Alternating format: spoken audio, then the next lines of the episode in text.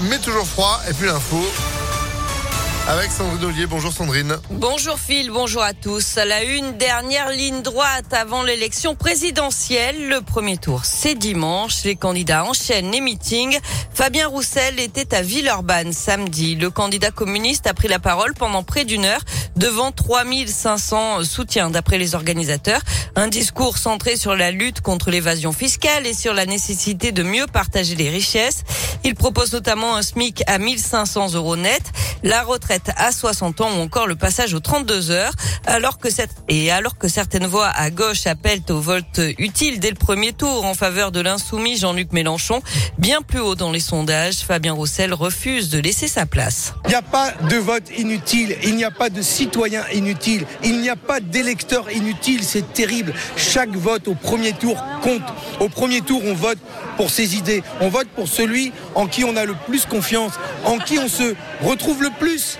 Et donc, le 10 avril, au premier tour, on vote pour soi, on vote pour ses idées, c'est un vote de conviction. Alors il faut y aller sans état d'âme, avec envie, avec plaisir. Et le candidat communiste fera son dernier meeting à Lille jeudi. La candidate de lutte ouvrière Nathalie Arthaud était-elle en meeting vendredi soir à Vénissieux? Elle a dénoncé devant 500 militants les profiteurs de guerre, les candidats et leur catalogue de mesures et plus généralement la société capitaliste qui exploite les travailleurs.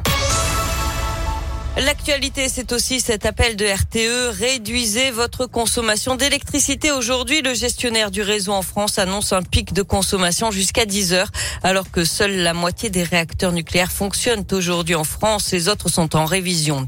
Ils veulent à nouveau bloquer la raffinerie de Fézin après l'action du 21 mars. Un nouvel appel est lancé pour ce mercredi par les agriculteurs et les routiers euh, qui dénoncent notamment la hausse des prix des carburants. Le rassemblement devrait débuter dès 4 heures du matin ce mercredi.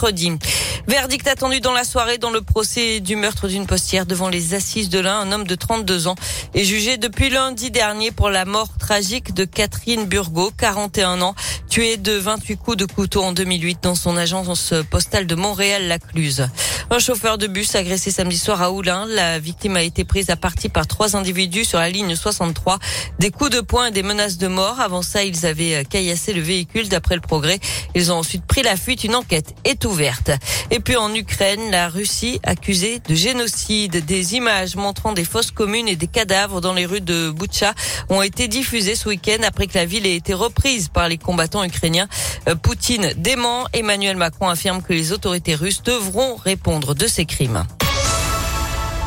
On passe au sport avec du foot et la nouvelle recrue de l'OL décisive. Le Brésilien Tété, tout juste arrivé d'Ukraine, a marqué le but de la victoire face à Angers hier soir. Euh, score final 3 buts à 2 au classement. Lyon est 9e de Ligue 1. Du basket avec la victoire également de l'SVL face au Portel 85 à 65. Villeurbanne est troisième du championnat. Par contre, en rugby, très mauvaise opération du Loup. Les Lyonnais se sont inclinés lourdement face à Toulon 43 à 10 et tombent à la septième place du top 14. Merci beaucoup. Sandrine. On retrouve tout cela et bien plus encore sur impactfm.fr. Vous êtes de retour à 9h. À tout à l'heure. 8h34. Météo